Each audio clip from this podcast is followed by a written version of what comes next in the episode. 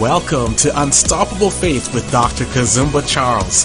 This program is designed to inspire you to stand on the Word of God and to help you build unshakable and unstoppable faith in Jesus Christ.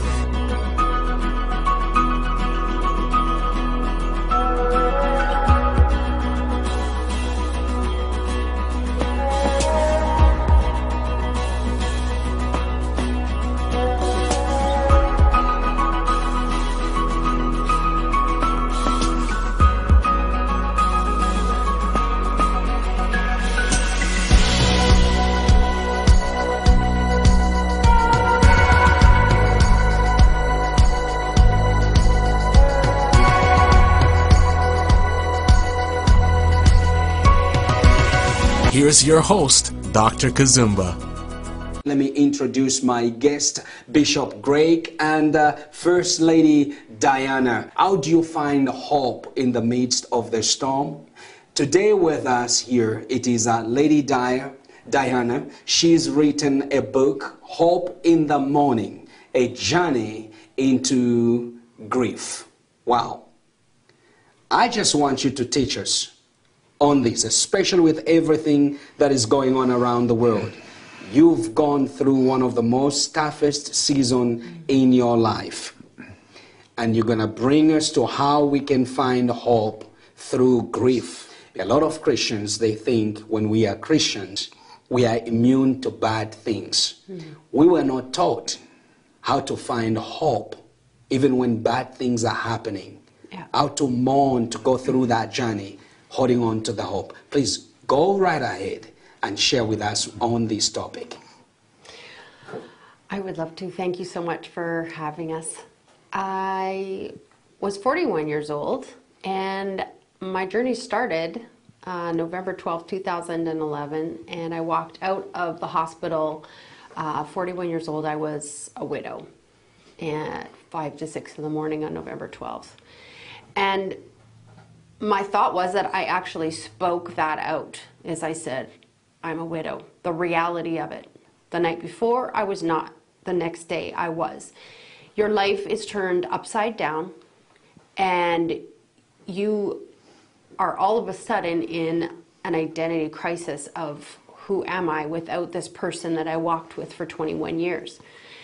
And I had to right away grab hold of the promises of God, the things that he taught me when I was a little girl, the things he taught me all the way along. And I knew that he still loved me. He still had a plan for me and a purpose for me. And as much as I can say those words, those were what I was holding on to, but the waves crashed in, uh, the grief happened. And just because I was a Christian, just because I knew who God was as my Heavenly Father, I experienced grief in a very deep way, and I I didn't want to escape grief. I didn't want to escape it and think, oh yeah, God's I, I, to spiritualize it. I wanted to experience it so that I could help others. I wanted to go through it truthfully and know that there was others that were out there that were gonna gonna go through the same thing or had gone through the same thing, and that we were gonna be able to um, help one another. And I just went through it as uh, about three months in. I hadn't really read anything. The one book I did read, I read on thankfulness, and that was a real key Uh, in my journey, because I wrote down five things I was thankful for every day. Even though there was sometimes I couldn't even pick up my pen to write in my journal. I couldn't write something down. I couldn't think of anything that I was thankful for because it was so dark. And then I began to write something down, and then the other things, it's like I had faith to write something down, and then four more things would come. And I would see how God was taking care of me. I could see the goodness of God and how he looked after me moment by moment. I, I couldn't even go day by day. I had to go moment by moment, because you would feel one way in the morning, and then the next afternoon you were, you were down again, despair, and all of these waves and the things that would happen over grief. Mm. And so as I, as I was brave enough, I went into a bookstore in the grief section, which is actually a small section, and I was really looking for something to comfort me. And I actually picked up C S Lewis, A Grief Observed, was the first book that I read. And something that was written so long ago, and the words flew off the page, and I understood what he was saying. Uh, and those are the things that really ministered to me, and other books where I was able to read other people's journeys, and it ministered to me, and I didn't feel alone because I knew that others had gone through this. I would visit the cemetery, and I would look around at all of the gravestones and realize I'm not alone. Others have gone through this, but the enemy wants you to think that you're alone so that you're not going to get past this. But I knew that I wanted to move forward, which was a which was every day I needed to push forward. I needed to do something, and I, I began to do grief work. I began to look at things that I needed to deal with, and there was a lot of books that helped me with that. And I journaled all the way through, and when I was able to get those things out of my system, get them out of my heart and my head onto paper, I found it very healing in seeing that, and also reflecting on how much I'd grown, how much I'd grown from the three-month mark, the four-month mark, as I looked and thought, look at, look at this widow who was a two-month-old widow, and look where she is at eight months and ten months. And I was actually able to encourage myself. And so as I wrote those things down, I knew that, that I had to share my story of, of healing as I went through that. I wanted to help others. That's what I know, a dream that I had of being able to help others through their grief journey because others had helped me. So you have uh, written another book uh, concerning this. Um, First of all, specifically, um, the other book is about what? The other book was called Getting Well at Being Sick, and it was actually um, my late husband who had written eleven chapters of a book of his uh, journey of illness over a ten-year period, uh, and that was one of the things when I, when the doctor told me that he was not going to likely this wasn't going to turn around and he wasn't going to make it, which was very hard to hear. Um, I went and told him, his name was David, and I went and told him, I said, this, the doctor said this, this is not going to turn around. And he had come back from so many things before. And he looked at me and he broke down and he said, I have to finish my book. He wanted to share his story. He wanted to help others.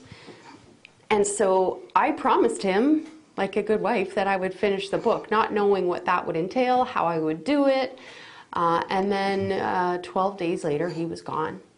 And so I put that together and finished it with my daughters, with three daughters, and we talked about how the illness and death affected us.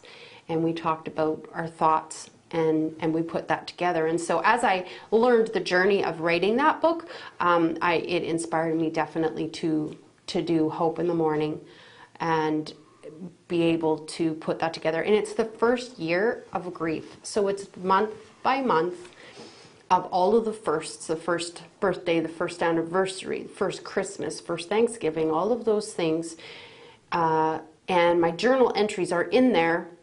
So it actually is exactly how I felt at that time. It's not reflecting on it years later where sometimes it can be watered down and you think, was it really that bad? Yeah, it was really bad because I wrote it and that's what it was. And so I find that it was very, um, you, you could see it. And I, I, as I read through it even, I see how it actually, the chapters got deeper because, because that shock was wearing off.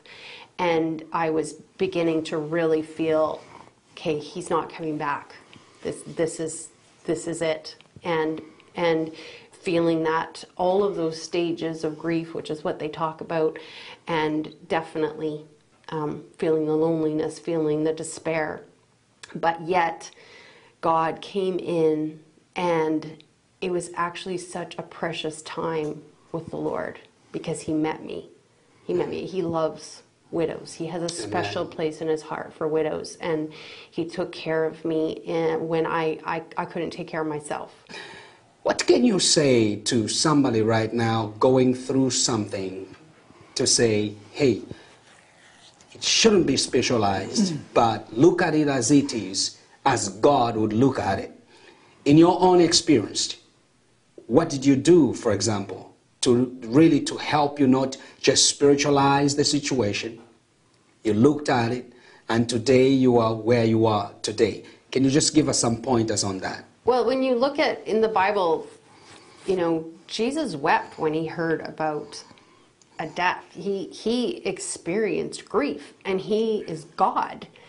And as much as you can say and say, well, God's with me, He's with the Lord, but we're human beings, and, and we have to have that human touch for those that don't know the Lord, to know how are they feeling with absolute despair. I know there's hope, and I can say He's in heaven. He, he knew the Lord. I knew that, and you can, you, there is comfort in that. But I was still alone. He left me. He said He would love me forever. He said He would be there for me. And He's gone. And so that almost like that hurt, that that almost rejection of He left me, I'm I'm not with Him anymore. All of those things I experienced, and yet and yet God came in to comfort me. And He used other people, uh, and he he used His word and worship. I, I know that I had music that would that would just bring healing to my heart. And a lot of it was time. You just had to go through it. It was nothing that, there was people that wanted to take my grief away. They wanted me to not hurt anymore. And I understand that. But in order to, it's like when you have a thorn in your finger, you want to almost keep it in there because you know it's going to hurt to come out. But you take that out, and yes, it hurts, but then the healing can come. And so for me, I needed to hurt in order to get healing, and and I actually forced hurt on myself by doing my grief work. I visited the hospital where he died eleven months later. I went and I walked around that hospital that I went to every day for six weeks. And I couldn't believe walking through there and being like, how, how did I do this? Every day, but in sickness and in health were the vows that I did and that I took, and I did it, and that's what it was. But when I went to the hospital, it actually took, I call it disempowering the hospital, because that hospital didn't have any power over David anymore, because David was in heaven. Yeah. And I...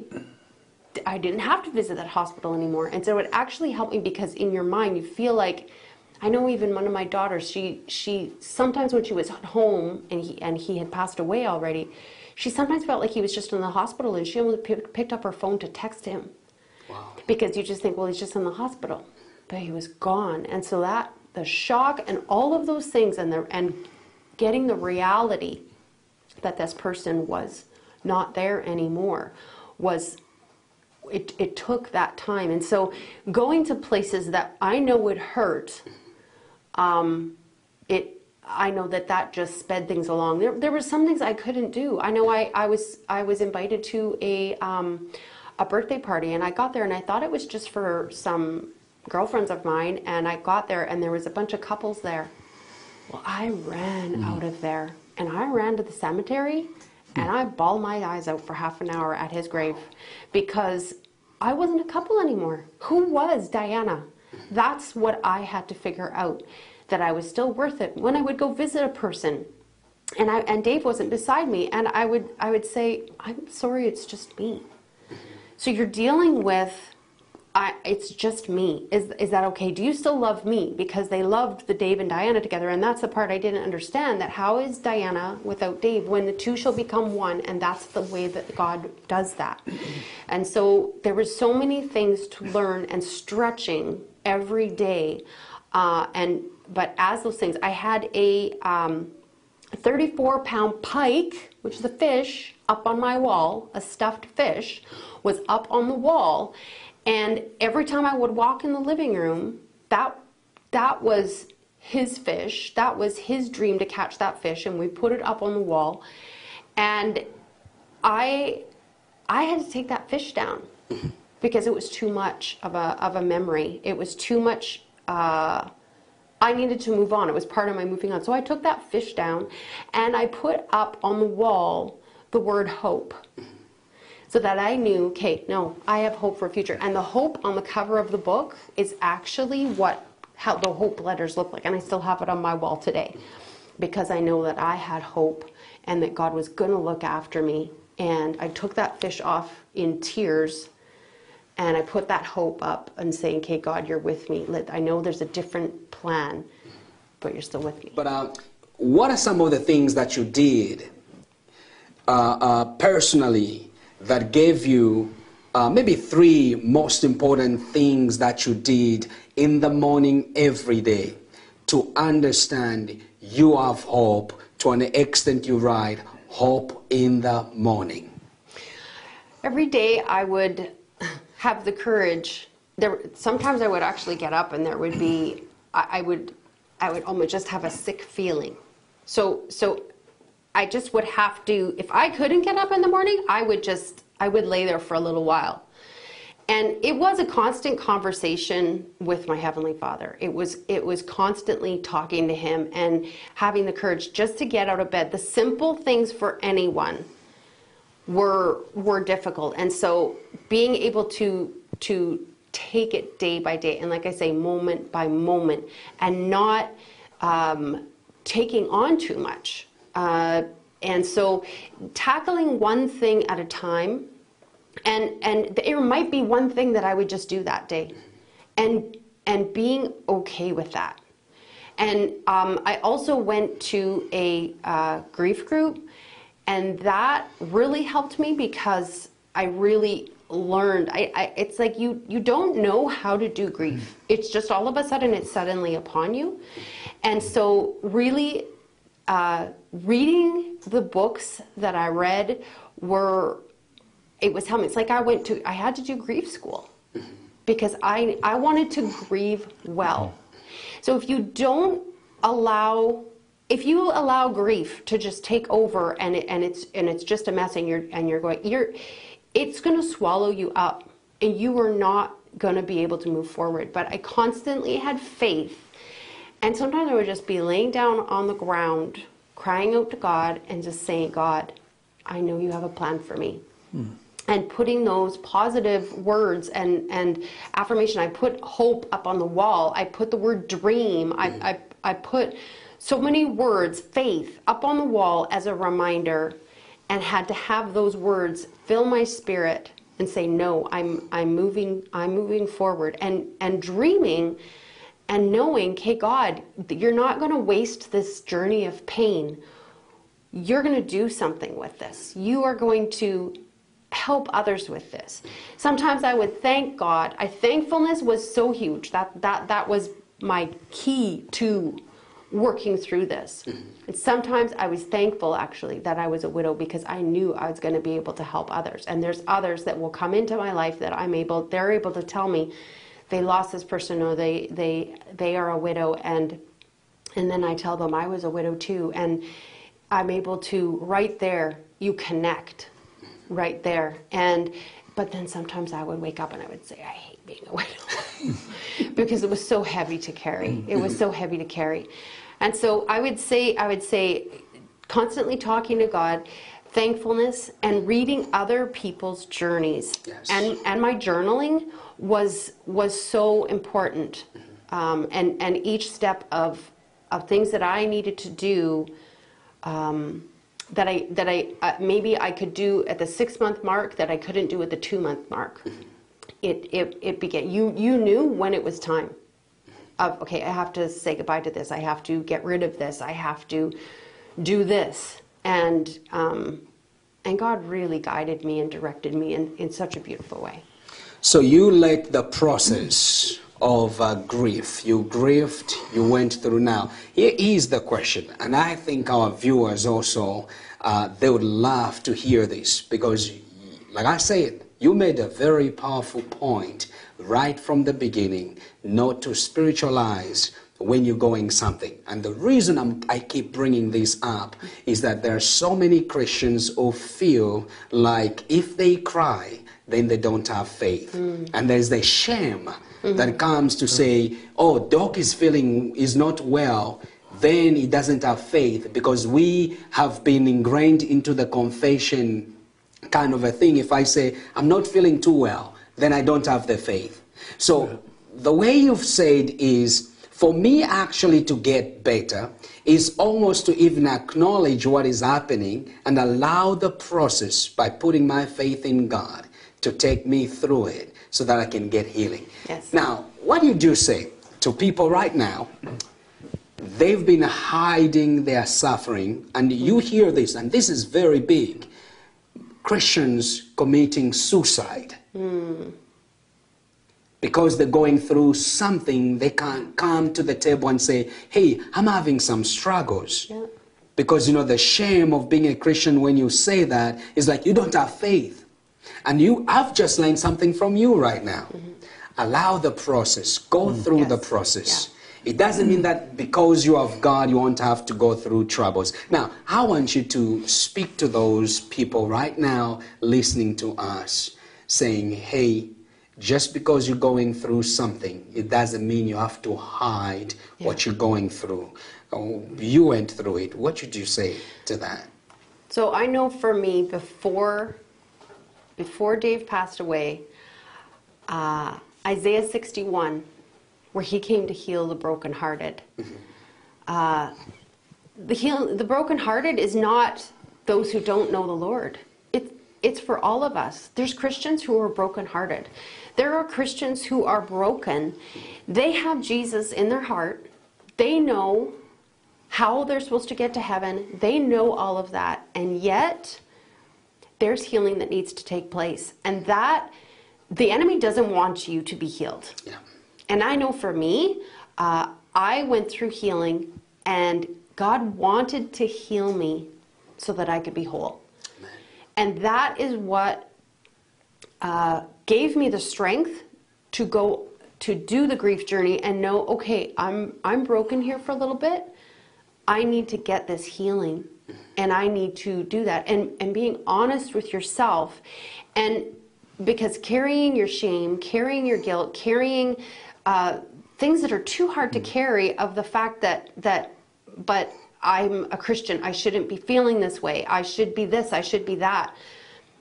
Just owning your pain and acknowledging that, you know what, I'm hurting right now, and and knowing that that's okay. And when you're around others and you're you're sharing with the right people that honestly can can hear your heart, you know, and I firmly believe in counseling, where you can go and you can talk to a counselor. They have heard it all before. You think you're the only one that has gone through this. You think that you're the only one that is hurting, and yet there's so many people. When you start looking at, at other people's journeys, you can relate to that. And I know just myself being able to share my heart, because that's what people did for me. That's what those, that's what helped me to grow. And the Isaiah sixty-one, he came to heal the brokenhearted. I always thought that that was for other people. And here, I God was saying, no, Diana, this is for you. Amen. I, you are brokenhearted. This happened. This happened. You need to be healed. And as soon as I heard that, and it was like a sore toe. If you have a sore toe, everywhere you walk is going to be painful. Mm-hmm. That toe has to get healed. Amen. And when that toe is fully healed, you're going to fly. You're, you're going to be able to move forward and do mm. whatever, because right. you took the time to do that. So what happened in your past? What happened when you were a little girl? What what happened when when somebody did something to you mm. and and you think you can just brush over it? Mm. But no, you need to take the time, and yes. you're important to take the time to get the healing that you need, and that's our Heavenly Father. That's what He wants to do. We, we come into this world with nothing, and yet the layers come on us, sometimes not by our own. Yes. It's other people, it's other things that, that happen, and these layers happen, and God wants to go right to what He initially called us to be. Mm-hmm. Amen, amen. Bishop, before right before we go here, I want to bring you in. This is so powerful. Your wife sharing on our hope yeah. in the morning. A journey, is it the journey, uh, um, a journey into grief. grief. Yeah. And I like the other book, Getting Well, Getting Better, Getting Well, Getting Well, getting well sick. at Being Sick. I'm going to have to have you back on the show, and we're going to address that, because you have just addressed so many things, and I believe many people now are looking at this to say, I don't have to hide anymore, yeah. because the more you hide, the more it is very difficult to get the healing. Yeah. Yeah. The yeah. more you hide your situation, it becomes really difficult to get the healing. Bishop, I just want you to look in that camera yeah. there.